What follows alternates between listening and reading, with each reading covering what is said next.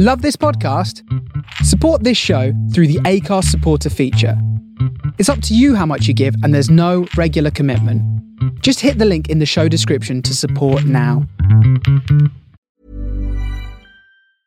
Hey, I'm Ryan Reynolds. Recently, I asked Mint Mobile's legal team if big wireless companies are allowed to raise prices due to inflation. They said yes. And then when I asked if raising prices technically violates those onerous two year contracts, they said, What the f are you talking about, you insane Hollywood ass? F- So to recap, we're cutting the price of Mint Unlimited from $30 a month to just $15 a month. Give it a try at mintmobile.com slash switch. $45 upfront for three months plus taxes and fees. Promo rate for new customers for limited time. Unlimited more than 40 gigabytes per month. Slows. Full terms at mintmobile.com. Hold up. What was that? Boring. No flavor. That was as bad as those leftovers you ate all week. Keke Palmer here, and it's time to say hello to something fresh and guilt-free. Hello Fresh. Jazz up dinner with pecan-crusted chicken or garlic butter shrimp scampi. Now that's music to my mouth. Hello Fresh. Let's get this dinner party started. Discover all the delicious possibilities at hellofresh.com.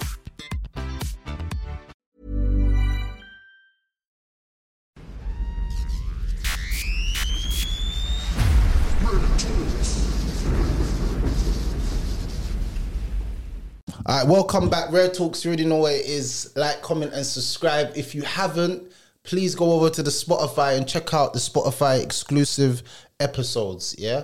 And also check out the YouTube as well. You know, the YouTube's popping right now, but the Spotify is where we're pushing all the people to go because you can hear episodes before they come out on the Spotify. And today, um, we're special guest, um, a family member, as a matter of fact, my cousin, beloved cousin. We used to live across the road to each other. A lot of people know, like literally across the road. So, um, yeah, man, introduce yourself, cuz. Hi, so my name is Charlene. Um, yeah, I'm here. Just tell my story. So my cousin's got a deep story today, so that we're gonna um, get into. But um, we're gonna start from the beginning. How was it growing up in Palace Road? How was it? With everyone on this estate, that bit was great. But growing up as a child, um, in my own personal environment, it wasn't good All right. Why wasn't it good? because as a child, like I got sexually abused, and not just like sexual abuse. There was violence involved in it too. So that kind of conditions where you go from there. Like it conditions you in a certain way. So yeah, mm, I don't have fond memories of Palace Road as such, apart from like running around, being a little run with you guys, picking blackberries and stuff. I don't overly have fond memories. I don't feel like I have a family home to go back to. No way. sense. What age did the abuse actually start at? Well, the age that I can remember, because obviously the thing with abuse is sometimes block out a lot of things. So, what I remember was from the age of like 12, 13, proper adolescence years when your body's starting to develop, Develop, and yeah, certain yeah. things, you know. But um, yeah, it could have it could have happened before that, to be honest. But that's when you properly remember things Yeah. in detail happening. Yeah. And you was aware that wait a second, yeah, this this isn't is- actually correct. That's correct. Yeah. So what when you say sexual abuse, sexual abuse covers a lot of topics. It could Mm-hmm. cover um like lots of different topics. What kind of sexual abuse did you suffer from? So I literally was forced to give head, like to give fellatio, um, on a regular basis, um, by my brother's dad. Um, he used to try and penetrate me both both ways, so sodomize me and the other way, um, or he'll just try and you know rub and do certain things, but in in all the possible ways that you're supposed to obviously interact with somebody on that level, I experienced it, and that was my first experience with sex. So it wasn't it wasn't good, obviously, because I was sexually abused. But How did that affect you? Like going to secondary school now, knowing that you've because you're you're young, 12 If I'm right, twelve is Mm-hmm. yeah, like year I seven. just started secondary school. Yeah. So, um, I think as the years rolled down, it's it became more apparent. I think people started to notice little things, but it did really affect me. It affected me in regards to like my schoolwork, what type of GCSEs I I even brought home, because I was kind of the memories that I have of being abused was from the age of thirteen to seventeen you know. And then just after my 17th birthday, I left. I walked out with one suitcase. So, yeah, that's that's over a span of what five years or so, which is a long time when you're living with certain things and having to endure certain things and being treated away. Like, yeah, my story is deep. So what what kind of how would he do this to you? Because obviously you're in the house of your mother. Um, condolences, rest in peace to Joy, um, my auntie. Um, love and peace to. you. Um, so how would he do it if she was in the house as well? I was forced to stay downstairs when everyone else went to their bed. So the older generation will know this cream. It's called Bump Stopper. I if you if there was a Bump Stopper cream here now on the table, yeah, I probably would not want to be here because it would bring back so many memories for me. Because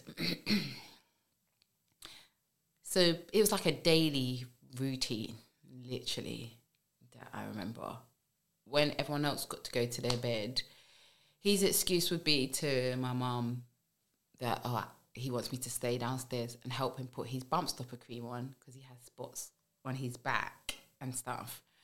But it'd be a routine of okay, while everyone's probably still awake, you're putting cream on his back. He's lying on the sofa, and I can remember like it was yesterday because it was those old fashioned red material sofas that you could pull out the cushions from the actual seating bit. And um, yeah, he would, would always be mostly based in the sitting room. And he would act like I'm putting the cream on his back.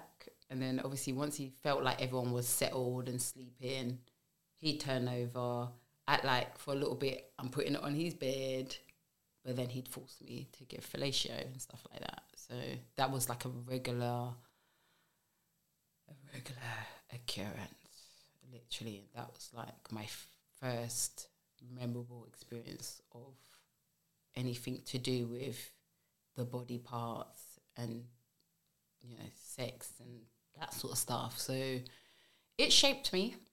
It shaped me for When did you long time. realize what he was doing was just not correct? Because obviously you're a young person.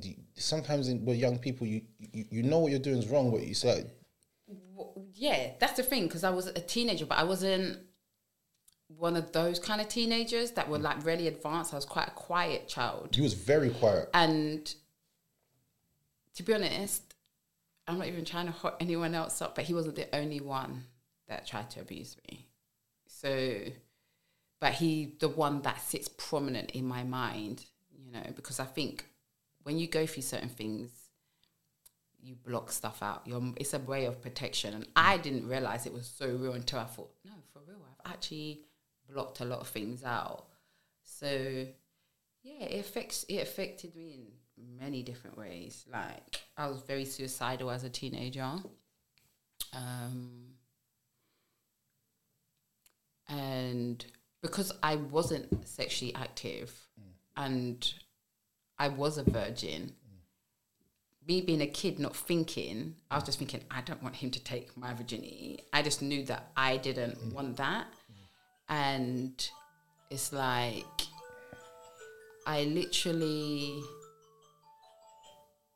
even purposely went and lost my virginity, not knowing that that put me more at risk, you mm. know, because I actually ended up falling pregnant mm. at a really young age, and there mm. was a possibility that that was, yeah, and it was with twins.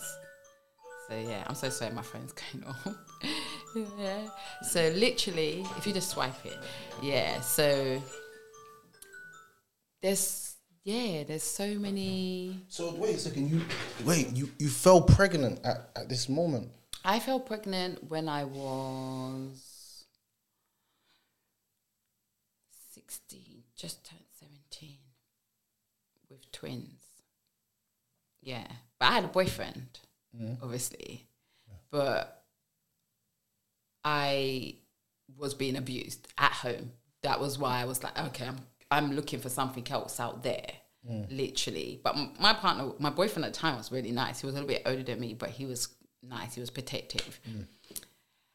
But it's like now as an adult, when I think back, I think, oh freaking hell! You didn't realize when you're doing certain things that it put me more at risk in the sense of obviously I ended up getting pregnant because I went out there seeking to lose my virginity at a young age because I didn't want my brother to take my brother's dad to take my virginity. Like, yeah, it's like crazy even thinking about it. That is madness because um you know it's like that's I, just, I even lost some words here. Yeah. Did you did you ever tell your mum about what happened? I told my mom in 2007, and what triggered that was I had a baby in 2004. So when you have a baby, all sorts of emotions come with that, and that triggered me because I was like, you know, I've got a little girl. Not that it can't happen to boys, young boys, but it just brought it all to the surface Yep. for me, you know. So I eventually plucked up the courage to tell her, you know, and I think there was a part of me that felt like I think most victims go through it. They think no one's going to believe them. And obviously, the hardest thing to face is your own loved ones not believing you that you got hurt. No, ab- abused. Yeah, it makes me have a lump in my throat. yeah, because that was my biggest issue. I think I had spent so much of my teenage, my childhood, even just trying to protect my mom, protect my brothers, and thinking if they don't believe me, I don't have no one. Mm. I don't have nobody, you know. So yeah, it wasn't easy. It was really hard. I've had a battle with anxiety, depression, body mm. issues, you know. But um, yeah, I feel like you're catching me in my raw space now, obviously, because my mom just passed. But it's good because I know I've grown a lot since everything. So, So so did you so you told your mom in two thousand and seven yeah. and how did she receive that information when it was said to her? Um, not good. I think a lot of her responses were very much fear based, and I think something that happens a lot within our community as a black race. You know, we go into denial, we sweep things under the carpet, you know, or for instance, if the person themselves has been abused, then we make excuses for them, like, oh, they went through this when they were a child, and mm. that's why they're like that. And yeah, but no, because we all have choices, and it was a choice, and the way in which it was done, it was very calculated. Mm. So for me, I'm like, yeah, that didn't have nothing to do with his childhood. Mm. He did that because he wanted to do that Yeah, straight. you know. So yeah, it was an everyday thing, and mainly through like my teenage, like GCSE years. I remember from thirteen right up to seventeen before I walked out, we're just the same thing. Did he ever used to threaten you or like say things to you? Yeah, yeah. He had specific lines that he always said. If I attempt, because what triggered me to make me think, oh, this is a bit, this is actually weird, you know, as a kid, like this isn't right. I think I was watching EastEnders, and this might sound so crazy to people. And I think Bianca or one of them was doing something with her mum's partner, and I was like, oh my god, this is wrong. But as a kid, mm. you don't deep things on the same level as an adult. You're not fully developed, even in that age. Like 13 year olds, 12 year olds now are very different, a bit more sensible, a bit more advanced than I think we were at that age. I wasn't, I was, you could say boo to me and I would cry. I was quiet and, you know, but um, yeah, it was a regular thing. Yeah, he would literally. But what would he say to you though? There was there like the lines. What was the lines? Yeah. So, for instance, if there was a situation where like we were downstairs and he fell asleep, I would always sneak. I had this thing of trying to sneak to go because I never really got to sleep in my bed as a kid, a teenager. I spent a lot of my time sleeping on the cushions on the floor like a dog. Um, so when I did get the chance to sneak off or whatever, sometimes I'd get away with it because he'd stay asleep. But then sometimes you just be woken up by the the light switch just going on in your room, and it's like get back downstairs. You you have to get back downstairs. Or if I did get away with it, then he would stand over me and he would tell me, I stood over you guys with an axe and a machete last night referring to me, my brothers, and my mum, and you lot didn't even know. Like I could have killed you. He The fuck? Sounds like some horror movie. literally, yeah. And even when I did like protest even a little bit, when I did get stuck downstairs, it wasn't nice for me because he would literally pull the sofa forward and behind that sofa he had a bag, a black bag, and in that black bag there was axe, machete, yeah, hammer. I think the only thing that wasn't in it was a gun, to be honest. And a lot of my childhood consisted of a machete being swung around my head. What? You used to swing the machete around your head? Mm-hmm. What to intimidate you? Yeah. And how did you? What did that? Did you used to have fear of that? Yeah, literally. I would cower. I was I was only little, so I I would cower in the chair, like, you know, because if you say no, I, if I said no, it's like before I could even blink, and you know how quick it is to blink. Yeah. He'd be going for the sofa, and I knew what would be coming next, you know. And he wouldn't feel no. He would swing it. He would sw- literally swing the machete around my head, and I'd be cowering on the sofa, like, yeah, trying to, I don't know, figure out how I was gonna survive this situation, how I was gonna also protect my brothers and my mom. Because he would threaten. He would threaten them too. Look, What to you though? So like to me. So nobody knew. So some days they would wake up and he's just in a bad mood, but they don't know why he's in a bad mood. I know why he's in a bad mood, but they don't know. You know, and he would literally take it out on everyone. So, for instance, if we were supposed to clean up that day and he was pissed because he didn't have his way the night before and he lifted this up and there was dust, that was his excuse to lash out. Mm. But that weren't really the reason why he was angry. He'd be angry because man, I would sneak away as much as I could try to sneak away. If you fell asleep, I'm sneaking away because I didn't want to be there in the first place. But he would literally, I remember just having a memory even of just being on the steps in my mom's house and him leaning over saying, with that look on his face, saying, literally, I stood over you guys with an axe and a machete last night and I could have killed you all. And you lot didn't even know. Oh, that's that's that's crazy. Because as a grown man, like, what was he actually thinking in his head? Did you ever say to him like, "Why are you doing this to me?" No. I think as a kid, you just go along with what everyone else wants you to do, in all honesty. You don't even, I don't even know if we really asked questions as a kid. We went back in them days.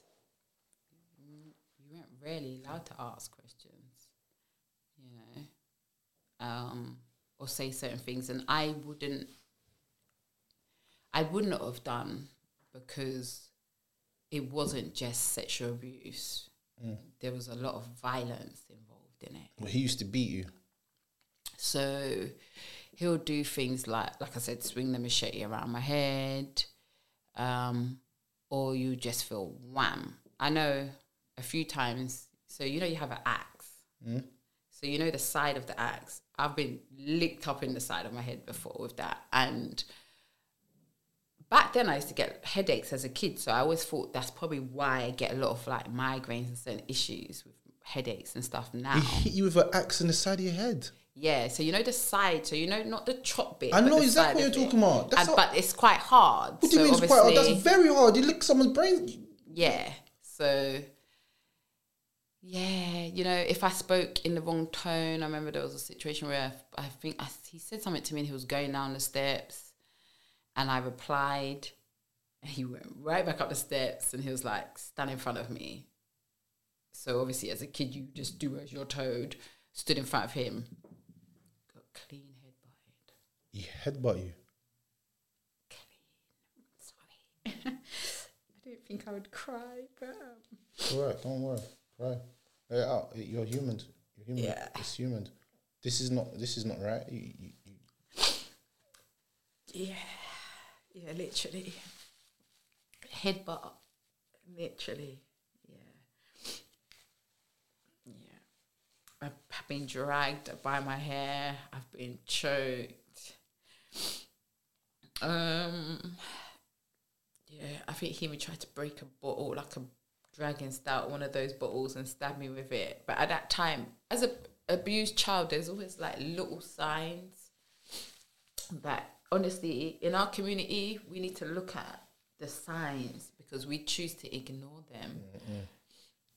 And I would always walk around with this like patchwork blanket that my nan had given me at the time. So mm. that's the thing that saved me because obviously while he's digging, he's not really cutting through that. And He's trying to I think it was more about intimidation than actually him trying to stab me. Because obviously, if he stabbed me, then he's gonna get involved, yeah, yeah. and they're gonna think, well, Yeah, why did he stab me? They start asking questions. So, a lot of the things he did was about intimidation and manipulation, and to make you feel like you're going crazy and. Yeah, if you do certain things, yeah, he could just slice you or kill you, and no one's gonna do nothing because he's big, bad, and scary. You know. So, yeah. so after you, you you told your mom about what happened, how was your relationship with your mom after that? Um, it broke it broke our relationship down quite a bit because um Because a lot of parents, when things like this get told to them, they say you wanted it, you was involved, you you knew what you was doing, you were sleeping with my man. It's like they turn it as like you tried to steal my man. When Yeah. even if that is true, as a big grown man, Yeah. the fuck are you doing with a twelve or thirteen year old as a big man? well see my mum didn't come at me like that but she did say certain things that obviously it, I lived with it for years you know because me being the person that I am I ask questions and I like people to just be real. So at the time when I came out with it eventually and told her, I think initially she went into like this really bad shock of like, oh my God. And I think she even told a close friend that she really wanted to hurt him. But then I think it's like she blocked it all out because she had disappeared for a little bit after I told her. So I was like, okay, I've told her this, and she's just kind of like gone into hiding, sort of thing. She might have been into murder mode. She might. Have Yeah, she gonna- wanted to stab life. him. Like- like, that was her words life. to her friend that she wanted to stab him, literally. kill him. and then I think she went into like fear based energy, you know, because when I did eventually speak to her, I think I was very bold because I was like, well, you know, now that I've told you this, what do you think? What do you think of me? You know, as a person, as your child, as a woman, you know, because by this time I had my first child. and I don't think my mum really knew what to say because her response was, um, I just think you and him started something and it got out of hand. And I was like, uh, well, no, because he came to play the role of a father and he was around for when I was four. My brother was two. So, Sorry, what was- age? What age did he? Say that again. so Say that again. he so was people hear that. around from when I was four and my brother was two. But obviously, the memory I have of when my abuse started was from 12, 13, those ages. If it happened before then, I literally don't have no memory of it. Like, none. And they say that happens. And it's actually a real thing, literally. So my mum was, I said to my mum, yeah, but I was 13, because obviously that was the age where I remember things starting. Mm. And she was like, yeah, but you wasn't a small 13, you was a big 13. And I carried that for, yeah, for about, yeah, near enough 15 years. Near enough 15 years, you know. I think anyone would, would carry that because um, in your mind, the one person that you want to believe you is your mother, someone that's meant to protect you.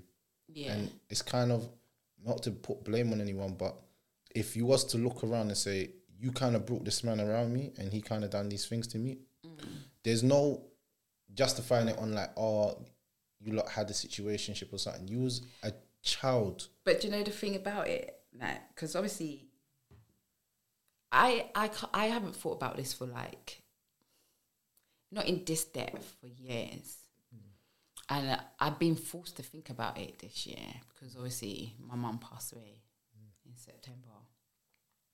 But two months before she passed, she actually reached out. So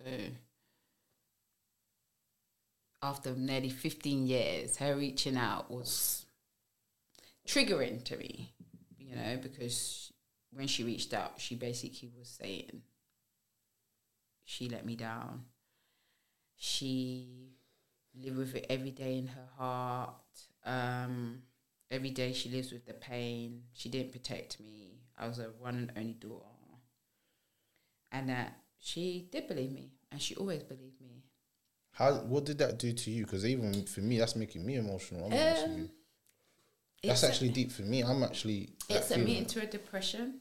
that I'm if actually I'm like, actually honest, that that actually touched me. That because after all those years, and then your mom saying to you, like, I actually believed you now, and then her passing away in less than like two months after that. Like, that's that's mad. I don't know. I, I, that just mashed me up. I'm gonna be keep it real still. yeah, it's you, it's very raw. It's like it's kind of bittersweet for me because like there's areas of my life that I'm really happy and God has clarified things for me, and then at the same time, it's like I've been broken open.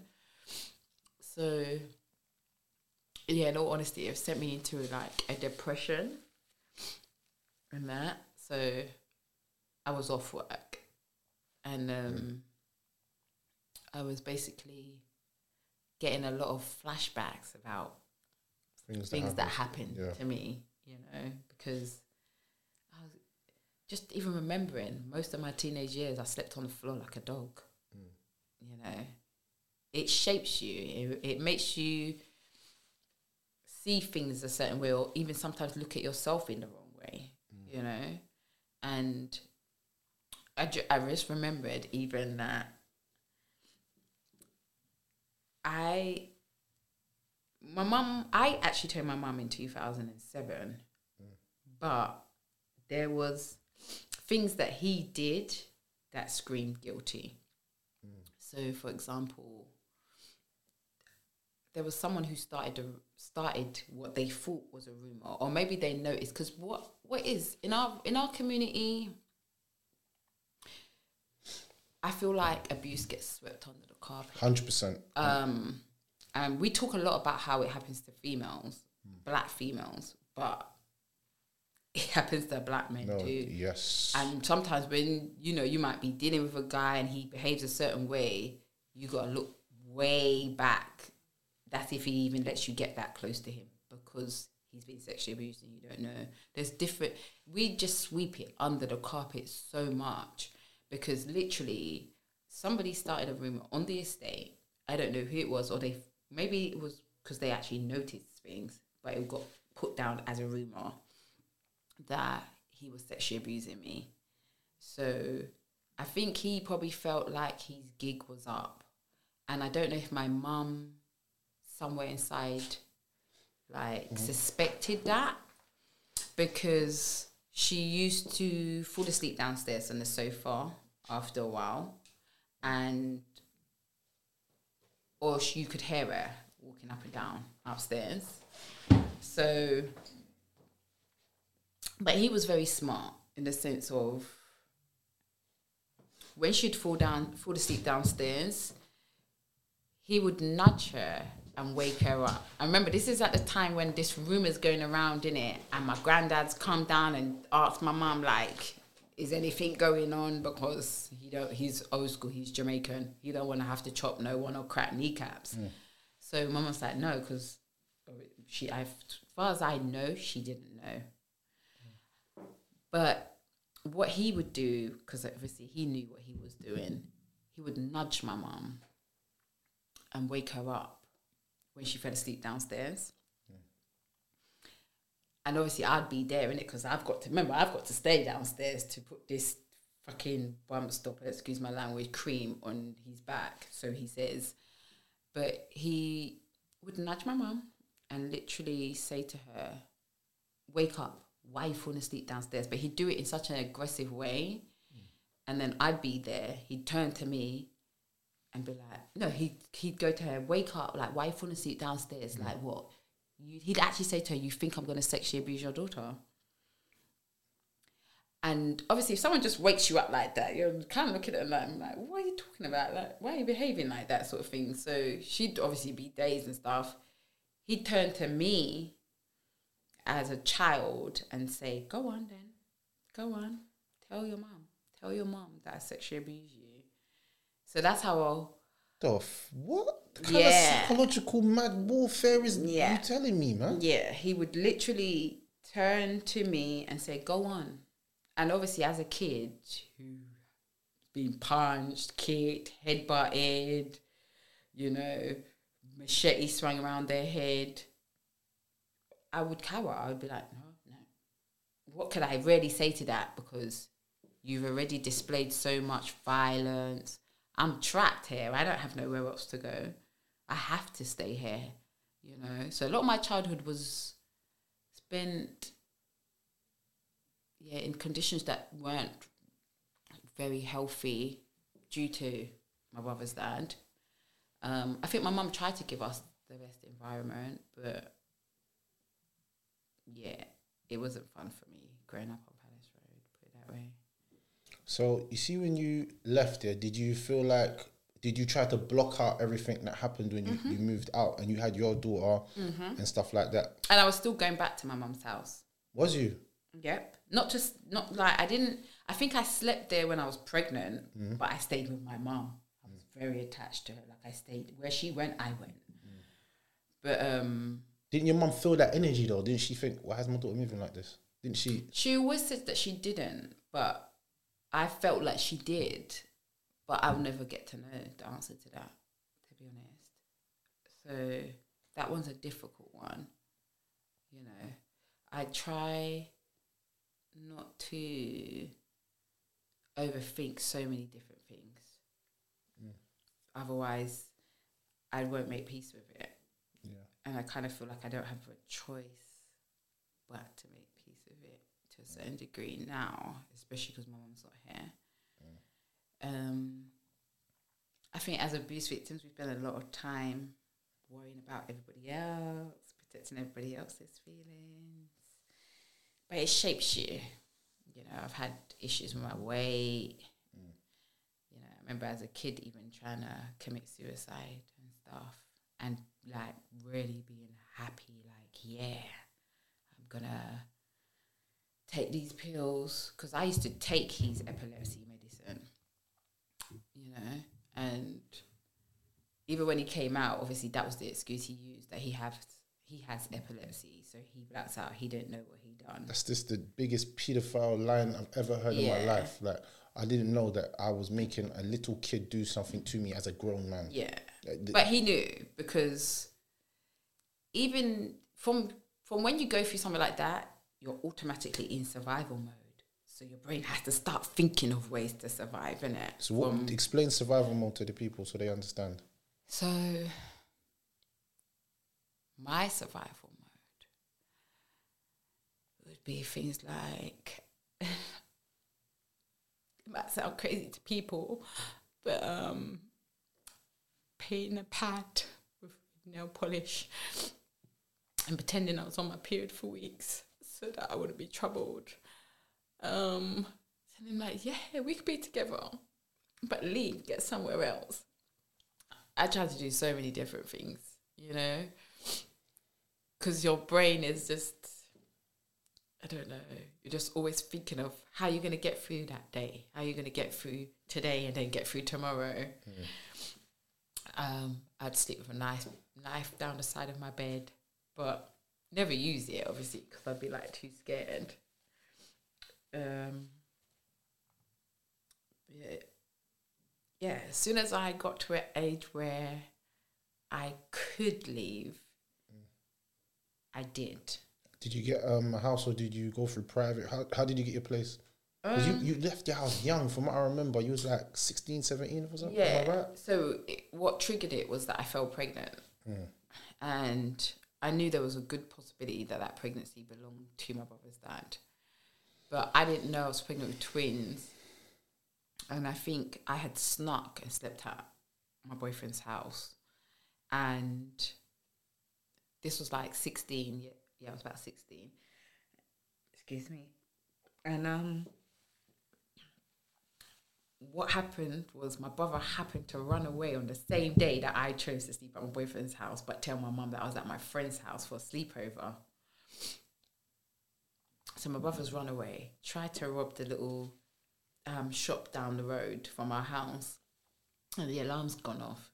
Now they've realised he's not at home as well. They've come looking for him where I'm supposed to be at, and I'm not there. So I'm in Shittsville now Okay. because You, yeah, yeah, yeah. literally he's gonna go ape shit. I was basically his property, so I was groomed in a sense of as well. Like, if I wore vest tops, I had to have a shirt over it. If I wore a skirt, my skirt had to be like past my knee. Like it couldn't be above my knee. He was the one that introduced me to makeup, like eye pencil and stuff like that. So I feel like there's a grooming process that people don't see, you know, and um, yeah, just so many crazy things. To be honest, I haven't thought about this for years, but obviously my mum passing, her sending a message before she passed, definitely triggered a lot in me. What What have you learned about yourself going through this? Yourself. Um, that I'm a lot stronger than I give myself credit for. And that's a fact. That's a fact. and that it didn't change me. It didn't change who God wanted me to be. Yeah. You know, um, I'm still very soft, um, gentle person, but I've obviously had to learn to have a bit more of a thicker skin. But I've definitely learned that I have a lot of tenacity you know, Jam- Jamaican saying would be she look but she talawa. you know, so yeah, but every day I'm building on that strength. Mm. And for me, I just wanted to try and deal with my trauma and my conditioning so that the cycle kind of ends Ends. with me mm. and I don't inflict that on my loved ones or my children or make it an issue for my my future husband mm. because I want my family home to be one that's safe. Mm. You know, and happy and full of love and respect. I want it to be different mm. to what I remember. I don't I don't have a family home to go back to. So I have to be. And I'm just trying to find my way, literally, in that sense. That's cool. What advice do you have for mothers out there? Don't be scared to be on your own. Sometimes that's just the way it goes. Sometimes wait, pray, tap in, dig deep, value yourself as a woman before you let any old willy nilly type of person come into your home. Because when you don't use discernment and you don't pray about certain things, you can let any entity into your home and that can dismantle things and break things down. So I say to women, if you're meant to be on your own at this time, even if it's uncomfortable, pray about it before you make rash, dec- rash decisions that could ultimately affect your children as well. Because I know a lot of people don't like being lonely. We're not meant to be out here on our own. Mm. Hey, I'm Ryan Reynolds. Recently, I asked Mint Mobile's legal team if big wireless companies are allowed to raise prices due to inflation. They said yes. And then when I asked if raising prices technically violates those onerous two year contracts, they said, What the f are you talking about, you insane Hollywood ass? F- So to recap, we're cutting the price of Mint Unlimited from $30 a month to just $15 a month. Give it a try at mintmobile.com slash switch. $45 upfront for three months plus taxes and fees. Promo for new customers for limited time. Unlimited more than 40 gigabytes per month. Slows. Full terms at mintmobile.com. Even on a budget, quality is non-negotiable. That's why Quince is the place to score high-end essentials at 50 to 80% less than similar brands. Get your hands on buttery soft cashmere sweaters from just 60 bucks, Italian leather jackets, and so much more. And the best part about Quince, they exclusively partner with factories committed to safe, ethical, and responsible manufacturing. Elevate your style without the elevated price tag with Quince. Go to quince.com slash upgrade for free shipping and 365-day returns. Hey there, it's Michelle Norris. I'm host of a podcast called Your Mama's Kitchen. When I travel, I'm usually looking for a way to find a taste of home when I'm not at home. And one of the things I love to do when I am at home is entertain. And Airbnb allows me to do that. When I was in California recently, I rented a house that had a great kitchen. And when we were sitting around the table, we we're all thinking, we're in someone else's house. Someone could be in all of our homes as well. If you have a home, but you're not always at home, you have an Airbnb. Your home might be worth more than you think. Find out how much at airbnb.com/slash host. Hey Dave, Yeah, Randy. since we founded Bombas, we've always said our socks, underwear, and t shirts are super soft. Any new ideas? Maybe sublimely soft. Or disgustingly cozy? Wait, what? I got it. Bombas. Absurdly comfortable essentials for yourself And for those facing homelessness. because one purchased equals one donated. Wow, did we just write an ad? Yes. Bombas. Big comfort for everyone. Go to bombas.com slash ACAST and use code ACAST for 20% off your first purchase. But use discernment because a lot of predators don't look like predators. Thank they you. look like normal people, like me and you, you know. And I would have said my brother's dad was a normal person for three years until he got comfortable. And then he changed, mm. you know. So I for me, I pray about everything. So I mm. always go to God for discernment. I don't care if you're painting it all pretty for me. I mm. still need to ask God's permission whether I should really be with you, have you around my kids, give my body to you as a woman. You know, are you coming in to beat your chest, to change us, to control us, or are you coming to actually bring something to the table? Because for me, I think women should just be confident. Know that you run your ship and your ship ain't sinking anytime soon. A guy might come along, but he doesn't need to rescue you because your ship's not sinking. I always say, my ship's not sinking anytime soon. It might have some scratches, it might have some dents, but it's still sailing. So no guy can just come in and pull the wool over my eyes because I ca I know my, my kids' energy anyway. I know if my kids gone to school and they had a cry at school and someone troubled them, I know. Mm. literally. You're very intuitive when it comes to your children because of everything that's happened to you. Yeah. Like you're more intuitive than a normal intru- parent. yeah, definitely. Like you just pick up on little things.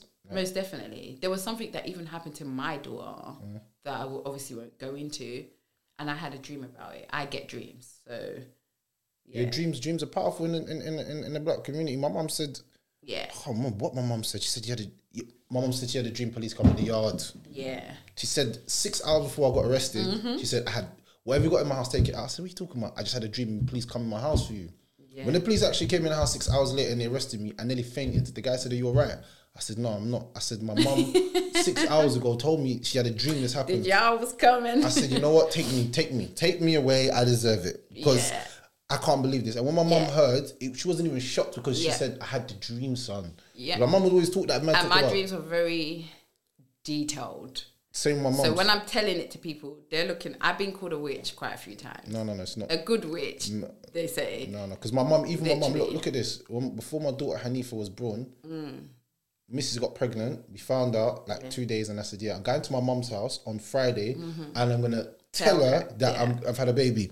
I got to my mum's house, got in the house. Me and her are talking. She's in the kitchen. I said, "Yeah, mum, I got something to tell you." Said, "Wait, which one of you lot having a baby? I had a dream about fish in my fridge. Which one of you lot having a baby?" I said, "No way, mum, you're talking like this." Yeah. I said, "What are you talking about, mum?" Yeah. What do you mean fish in fridge? What, what, what, you talking about? She said, Yeah, you got a girl pregnant. Go and tell me. Yeah. I looked at her in her eyes. I said, Mum, you know, I come down to tell you that I'm about to have my baby. Mhm. She looked at me said, I already knew you had a dream about fish. So anytime mum talk about dreaming fish, Yeah. it's over. Someone's having a baby in the family. And it's always been the case. And Yeah. Not to say man's I'm here believing in every omen in the world, but my mum's dreams are kind of powerful. I'm not yeah, gonna lie. when you Still. tap in, honestly, like spiritually, you will get shown certain things if you tap in. Like, Even my mum had a dream that someone died in the lift and she woke up bawling, holding her belly, and she called my older brother because it was something to do with him.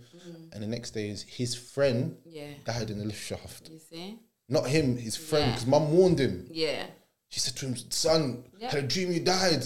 Stay away from wherever." And then his brethren dropped down the lift shaft and dead. Or sometimes I could be sitting in front of someone and they might be going through something, and Spirit will give me a message Mm. to give them, and I'm like, do I have to say that right now? It's like, say it. You need to tell them. Mm. And there's been times when I've defied, and I'm like, no, man. Like especially if I just if it's just a random person on the bus. Mm. I mean, no, because then when I get off the bus, they're just gonna follow me, you know. But I'm learning Mm. to listen Yeah, to it's that. good. But it definitely makes you more tapped in um, They don't that and intuitive. Yeah. Definitely. So with your kids, you, you, you kind of you can pick up on things fast. Definitely. So nothing like if so, you saw something happening, you would be like, Yeah. you would kind of pick up fast on it. You wouldn't. Yeah. It wouldn't be a thing like My middle daughter was being bullied at school for like two years straight, and, and no lie, for two years straight, every day I knew something was wrong with her, and I asked her, and she didn't tell me until she confessed it to her best friend's mum, literally. But I knew because of the way that she was maneuvering. Hmm. Because I used to say to her, "What's the matter? Someone troubling you at school?" Because you're being very angry when we do certain things. So it's it's it is a mother's instinct, but I think some of those things can obviously be overshadowed with fear if you're going through abuse, you know, and smoking, weed, drinking alcohol, them things can block out your your yeah, your, your senses. I haven't gone down that route, nah, you know, and just like if even if, for instance, a lot of the time when we see people being promiscuous, men and women. Not just women, men and women being promiscuous sometimes. It's because they've been abused. Yeah. You know, And- I didn't take that route neither. Mm. Do you know what I mean? But I've probably done things that I'm not proud of. Mm. You know, All or us, just being us. fast. You know, when you're out there as a mm. kid and stuff, you're not as grown up as you think you are. Mm. But there's always a backstory. Always. You know, there's more to what meets the eye sometimes. Hundred percent, and and that's I think that's the thing that's not spoken about in the black community. When sexual abuse happens, a lot of people want to protect people rather than protect themselves and other Yeah. children. So it's like I'm not going to tell this because I'm going to ruin my family honor, and so a lot of girls and men Mhm. go through sexual abuse, and sexual abuse for a young man could be that um, his dad's got him watching porn and wanking and stuff like that. You know what I'm saying? Mhm. To me, that's sexual abuse Yeah. as a child, you shouldn't be putting stuff in your brain that should not be there. Yeah, because it actually has a, an effect on you. Of course, it does. It makes like you'll see some guys, for instance, they're highly sexualized, yeah, mm.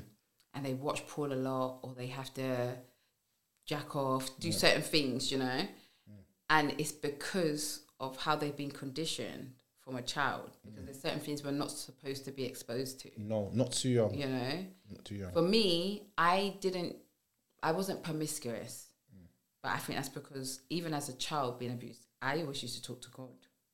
When I was trying to kill myself, I would talk to God and be like, "Yeah, I'm gonna take these tablets, and I'm not gonna wake up the next day." And every time I woke up, I'd be like chatting to him, like, "Yo, what God? Like, why am I still here?" Sort of thing. Like, I would be really angry, literally, and be like, "Why am I still here?" And it was as a kid, as a, as a kid, that I actually got the realization one day when I woke up and nothing had happened, like, okay, yeah, he's got a bigger purpose. Hence why, no matter what I do, it's not working. Because I literally used to do crazy stuff like mix bleach with orange juice and try and drink it, surgical spirit, them things. Tried the cutting thing that wasn't me. Um, tablets galore, just down them, down the tablets too. I'm just like spaced out. I was lucky that I never suffered anything worse because of it. How I always thought it was going to affect me was I always thought I wasn't going to be able to have kids. Because of everything that you was doing to Yeah, yourself. that I even rushed and had a baby because I thought I wasn't going to have kids. So it affects you in different ways, mm-hmm. and people only see the surface of it. So mm-hmm. they'll judge you based off the surface of it, mm. but there's more to it. It affects you in so many different ways, you know. How did you deal with your mother's death? Because your mother just passed away in September. How how did you deal with that? Because after everything you went through, like, how did you deal with that? Um, well, because I was already on my healing journey, I didn't hold anger towards my mum. Because there's a part of me that knows a lot of what she did and said was fear based energy. Because even though she wasn't an abused woman as such, she still lived in fear, you know. Things happened to her, you know. But um, it was hard. I'm still dealing with it, if I'm honest. Um, I felt like I'd been robbed. Literally. After not speaking properly. Like obviously I see her when I go to my nans and stuff, but for me and her to sit down, and actually talk and how are you? Did we didn't do that. You know, it was just hi and continue what we're doing. So it was very, very, very hard. Not even was, it still is. I got my mom's scarf here as comfort. Um, yeah, because like I said, she sent me a message two months before she passed away, and that was hard for me because it threw me into a depression, and then all of a sudden she suddenly passed. It wasn't something that we was expecting. Yeah, it was a sudden like Um. Yeah, I'm still dealing with it, but I've tried to deal with it as gracefully as I can because there's factors to it. There was factors like obviously I had to let my brothers then come to the funeral. How was that when you saw him? Because uh, have you seen him for years or? I haven't seen him for years. No. Um, I kind of just blocked him out mm. 'Cause I was like, the thing is, I'm not a kid no more. Mm. So, if you say the wrong thing to me, I could just flip out on your ass mm. because if you want to do it, we can do it. I chose not to react like that though. I tried to be as calm as possible, just purely out of respect for my family and my brother, you know, because I know it must be a difficult situation for him, you know, having to face it, obviously. But yeah, it's been, it's been, it's it's an eye opener because obviously I didn't talk to my mum for so long, and then she just passed away after sending a message. Mm. It's kind of it's bittersweet for me in a sense of I know my mum loved me. Mm. I got the message, so that was a bit of healing for me. And also even just little things that she left my name in charge of. I was like, "Ah, okay, mumsy knew, I would always do the right, do right by her, and I always said that. But because I was on my healing journey already, I guess it helped me a bit. Mm. So I just knew I had to give her a blessed day. It weren't about me. And you, and you, done, you arranged everything as well. I arranged everything. Yeah. Um, done the eulogy, order of service, everything down to her outfit, flowers. Um, yeah, and it was one of the hardest things that I've I had to do, especially within the time frame of everything and how it happened. You know, so um, yeah, I'm still coping with it. Literally To this day. to this day. Yeah. Um, what helps you navigate through the pain? meditation and praying literally helps me you know and i'm a person i've never really been a worries me type of person anyway you know i've been blessed to have like i said a tenacity that's just i think shocking sometimes you know? I shock myself you know? Yeah. But i literally just go to source you know? As time goes on i'm just always trying to build myself because it, it's about reprogramming mm. how you've been conditioned you know a lot of people just give up and give into it oh i got abused so that's why i act like this and that's why i act like that nah i think if i did that then he'd win and Yeah. that don't sit too well with me That's the one thing you don't want. no. No, because I feel like you can be that person who overcomes stuff or at Mm. least learns To to, cope. it, Yeah.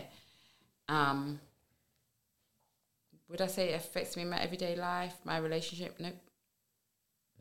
Because I've learned how to you can heal yourself.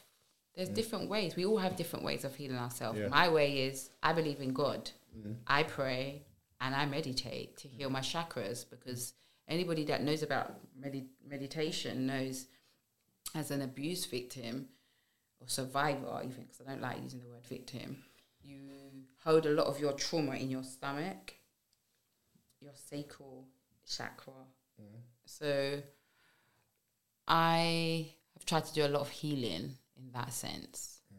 You know, if I feel like I've got anxiety, I just fling on my 10 minute meditation, and that usually helps to balance out my energy. Mm. I will burn my sage, my Palo Santos. I love burning my candles, you know, and I've cultivated a circle. I think it's really important to have a good circle of support Support, yeah. I was just you to say, know, yeah. people who you can talk to, people who accept you for who you are. So when you have little moods, because it affects you in different ways. You can have mood swings. You could be suicidal, get depression. You know, you might not eat. Like I, I had a lot issues with my weight. People used to always say, "Oh, you're so skinny," not knowing there's a backstory behind why my weight would fluctuate up mm. and down. You know, so yeah, it's just about conditioning, reconditioning yourself, training your mind not to listen to those negative thoughts. Mm. You know, and I done that by, like I said, cultivating my circle. Mm. I don't listen to certain type of music. I tend to be quite careful what I watch as well. It's very good because whatever know? you put in through your eyes goes into your mind that affects your heart, that eventually affects your actions. Yeah. That's why the youths listening to, they're watching the music videos, Yeah. going inside their brain, poisoning their hearts, and putting that knife in someone Yeah. else's child. That's that's the whole thing Yeah. of it. Yeah, it's actually a, a system. Whatever your eyes see Mhm. too much of, Programming. programs it. Definitely. So in that sense, yeah, I've tried to train myself. Plus, I feel like sometimes you gotta just have it in you that yeah, this is where the cycle ends. Because I don't want the fact that I didn't have, you know, in some senses a great childhood to then affect how I raise my children.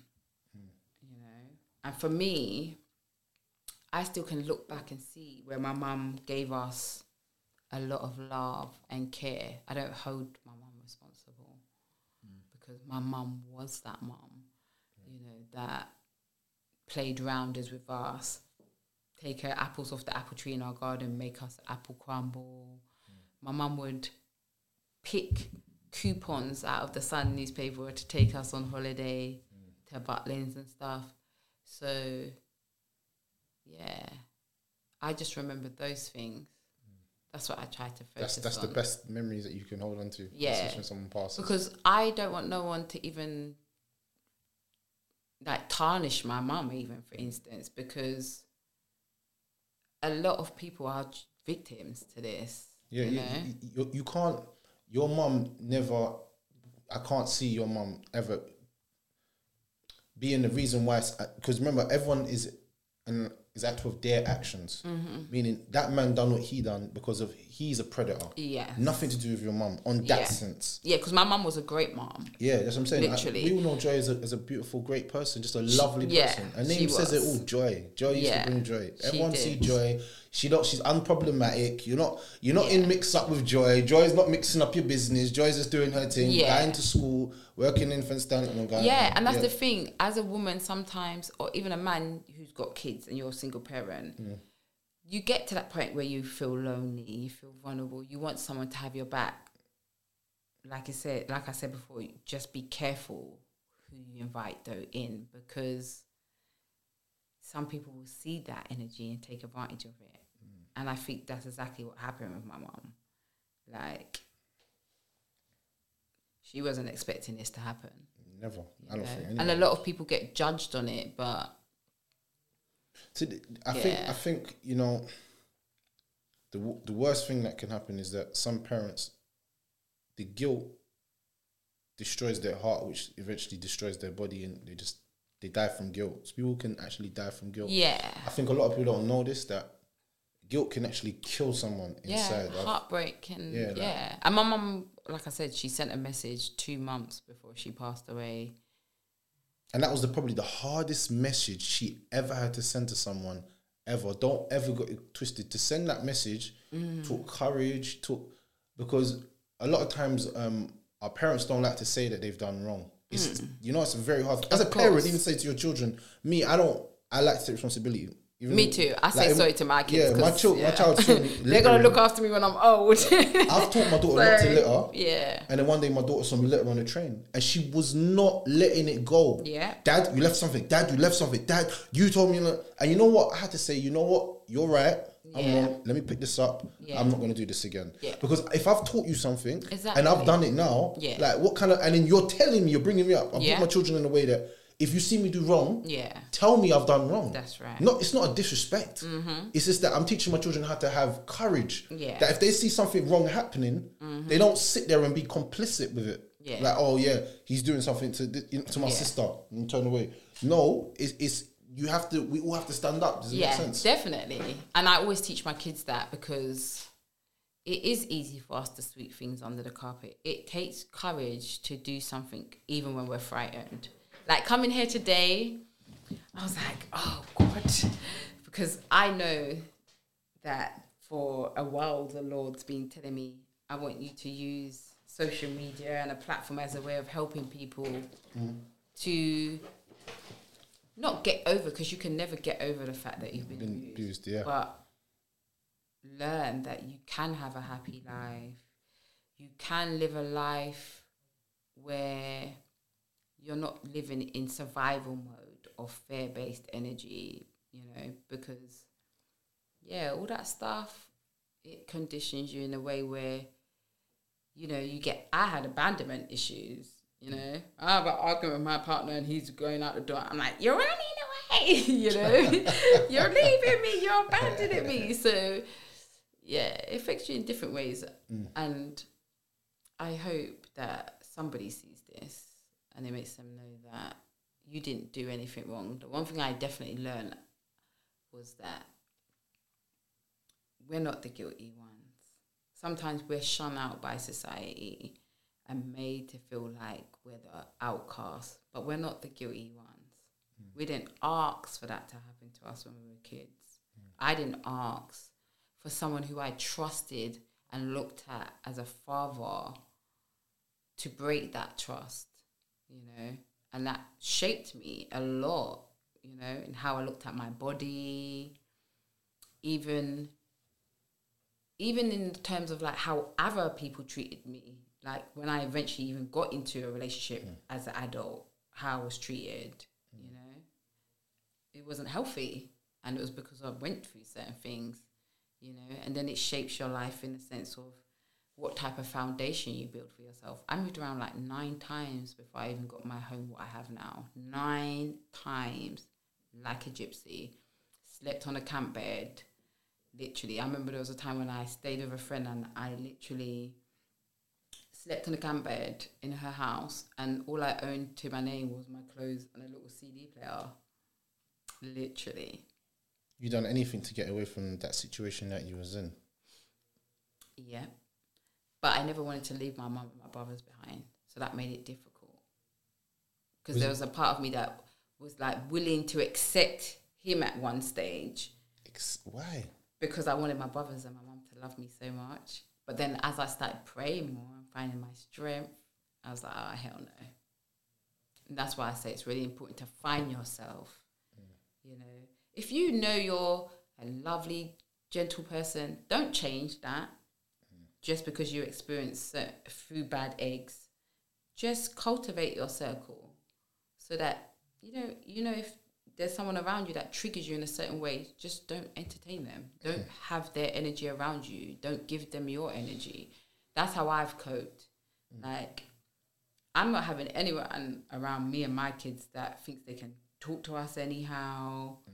treat us anyhow, because I'm really trying to break the cycle just because you've been through certain things doesn't give you a rite of passage to behave a certain way. Mm.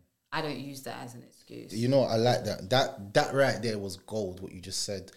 Just because you've been through stuff doesn't mean that you have to act a certain way. That's yeah, it doesn't give you the right that of is- passage that to shows behave in a true certain manner. reflection. That shows a person of insight. Yeah. Because what a lot of people do is they, not not you in, in per se, but they will say, "I'm like this because I went through this." Does it make sense? Yeah. So like they won't take accountability for doing Yeah. fucked up shit. They'll just be like, "Because I'm like this, this is what." But you have to if you want to change it. Of course. Otherwise, you're just continuing to pass that trauma on. And for me, I always felt like, yeah, nah. After a couple times of being flat out on the floor in the bathroom crying, and I had a child, hmm. I was like, yeah, I can't actually do that. Hmm. You know, and at the time I was engaged as well to my d- children's father.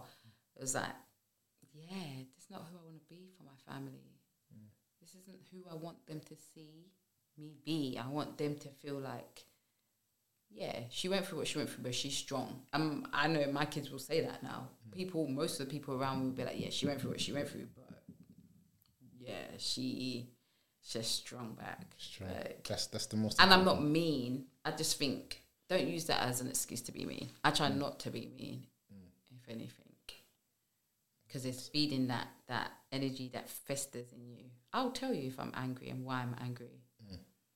You know, I've learned because I think for me because I felt like I got muted most of my teenage years. where Now you're speaking up. You're talking the things you're saying. Yeah, no, no. like I speak my mind, but I've learned it's not what you say; it's your deliverance. Mm. You know, so if you want someone to really hear you, you have to come at people a certain way.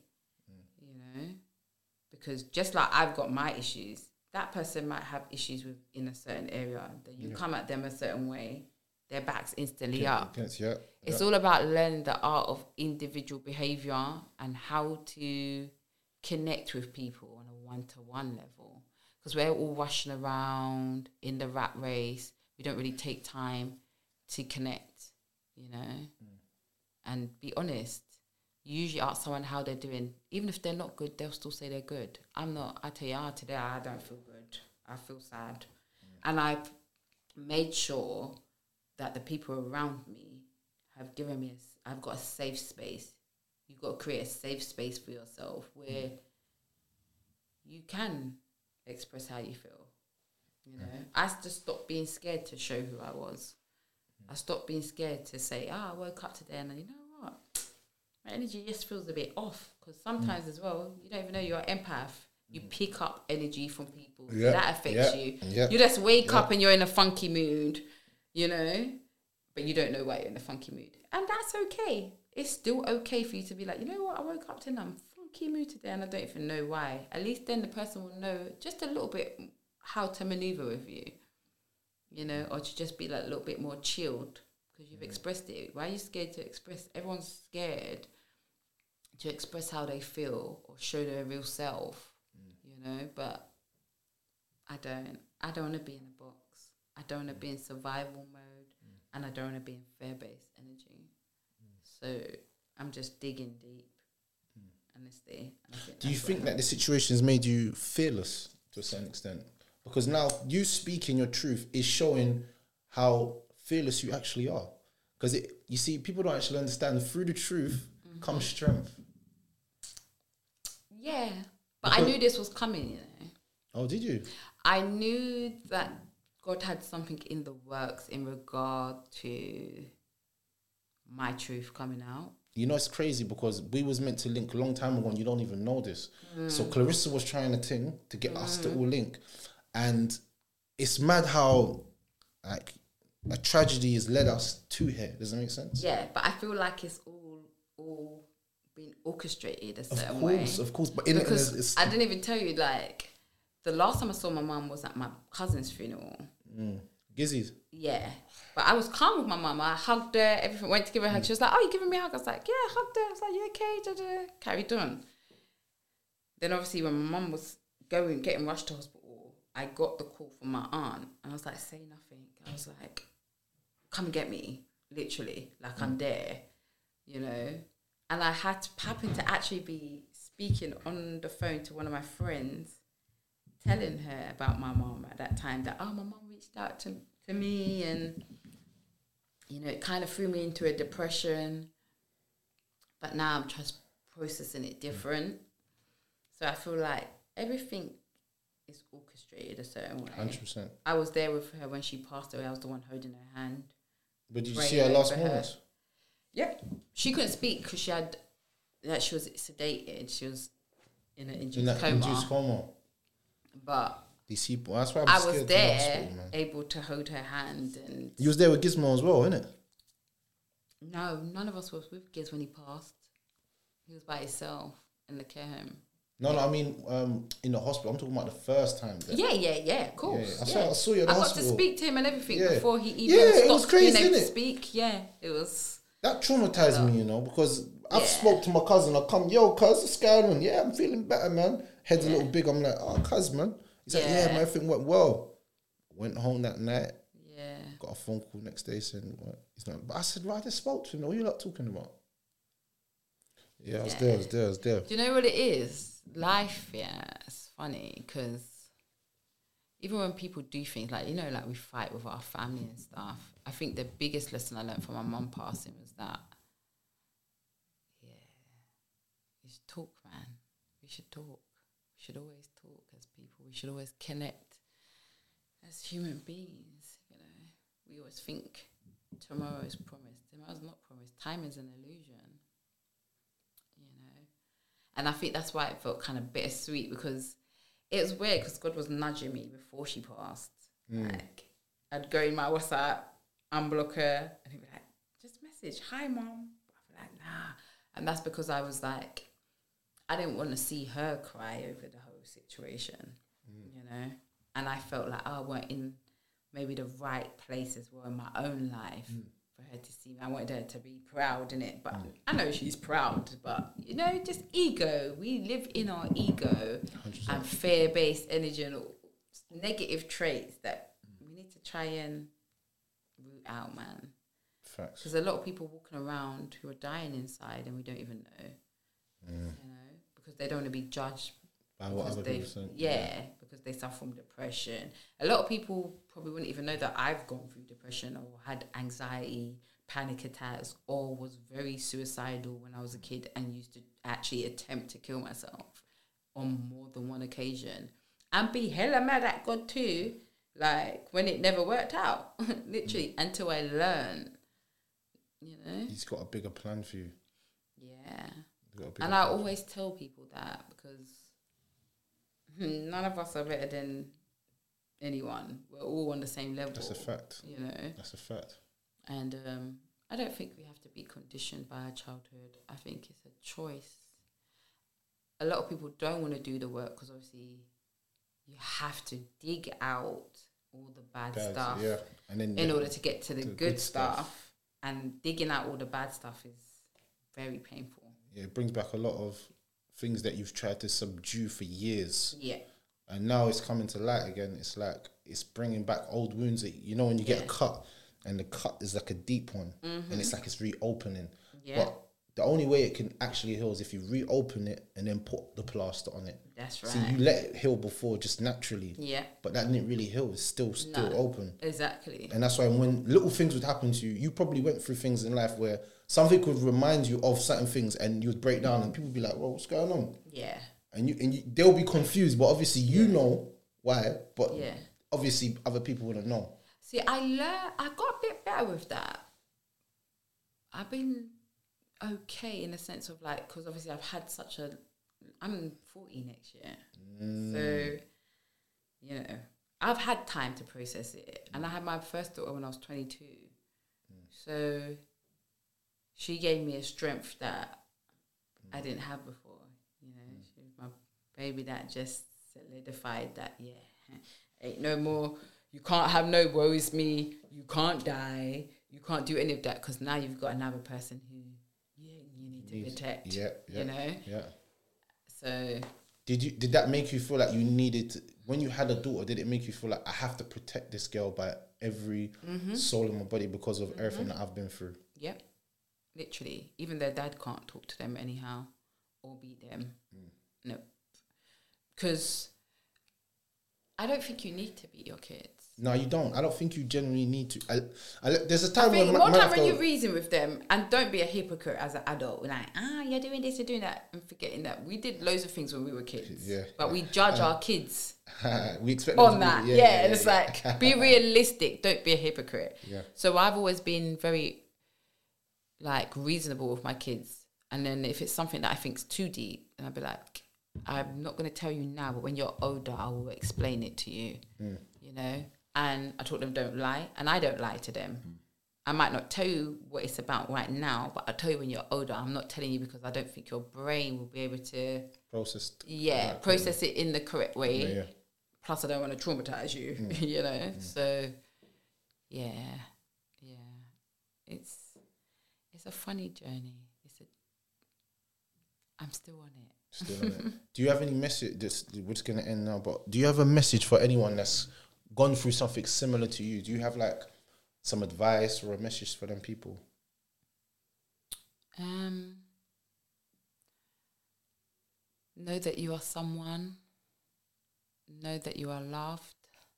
Um, like I said, cultivate your circle. Have people around you that build you up, not pull you down. I'm not saying meditation works for everyone, but hey, try it and prayer, you know, just put a lot of positive stuff into your life. You know, I'm nowhere near where I want to be, nowhere even remotely close, mm. but I definitely know that I'm growing, and it's sometimes growth that other people can't see. Only you know the growth. So I just tell people keep working on that, homing on the goodness, not the bad stuff. That's the most important thing because you can destroy your own mind by what you And your feed- future. Yeah, by feeding yourself with. Yeah. Say for instance, like I can tell that you not healed, but you're doing better than you was before. Yeah, most definitely. yeah. yeah. You're not. No one ever heals from scars that were never meant to be opened. Mhm. Does it make sense? But Yeah, what we do is we learn to navigate through it, and Mm. I really respect and um, I'm very happy that you've come down and said your story. It's actually touched my heart, as you could probably Yeah. see. Like, I don't even know if I was like waffling or if I missed bits because nah, you know when you you've gone through it for so many years, it's like you you're it's all over Yeah, the place and thingy, yeah. but I've chronologically done my own thing in my head, and Yeah. it makes perfect sense everything that's happened to you and how you've been able to deal with it and stuff like that. So, um, I just wanted to say respect um, Thank for coming on and me. for sharing this story because um, I believe that this is gonna really help a lot of people out there personally because a lot of people, like I said, they've probably gone through similar to you and, and they they didn't know or don't know what to do. So Yeah. this might be a wake up call for a lot of people and mothers as well. Yeah. like to just and dads too because and we dads. can't forget the men Yeah, yeah, yeah. because I, i've noticed i'm a abuse victim Mm. and but i've noticed that we always focus on the females Mm. and in actual fact we just need to focus in it at, on it as a whole, whole, yeah. because there's a lot of men walking around who have been abused sexually and some of them don't even realize it they just think it's normal to give their body to any and everyone no Mm. a loose moraled man is just as bad as a loose moraled woman and your body is your temple when you're doing certain things or they drink a lot take a lot of drugs and that or they're just A man, angry a man's never gonna You come know? out with the fact that he's been sexually abused. It's, it's it's one of the hardest, especially in the black community. Yeah. a black boy is not. He's not gonna. He's gonna act like it never even happened. Like what? Not that never happened to me. Do you know more time a lot of people full stop don't come out of it because there's a lot of victim blaming.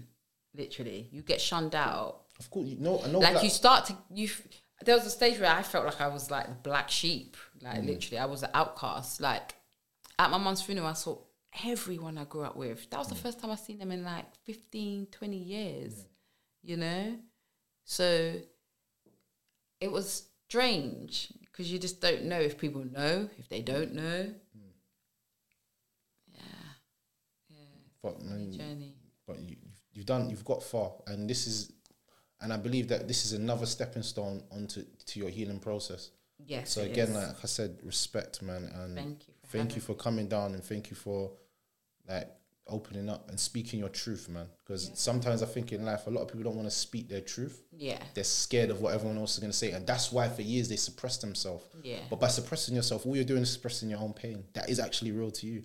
How can we change a generational curse if we don't even look it as a curse? Yeah. And we hush it under the carpet. Then we're never gonna. It's never gonna change. talking about it healed helped to heal me Of to a certain degree Of course. because I think where I was muted, I've then started to rebel against that. I was like, it's my story. Yeah. It, it happened to me, you know? And I feel like I'm more solidified with that because I'm like, people shouldn't have to hide their pain and trauma that they went through when it wasn't their fault, Wasn't there for you know? no child. So even I'm trying to set up my own blog and podcast so that I can help people. Don't worry, we're gonna we're it, gonna have something know? called the trauma series. Don't worry, soon Yeah? come trauma series with my cousin cool. Hair Red Hub. You heard it first. We're not meant to say on camera, but trauma, yeah, Yeah. trauma stories is gonna be here in Rare Hub Cool. with my cousin. So yeah, not meant to tell you yet, but I, I said it. I weren't meant to give it to people yet, but I've given it to you. Yeah. Yeah. But yeah, www.rarehub.co.uk if you ever want to book sessions where we are right now. But yeah, shout out to you. Take care.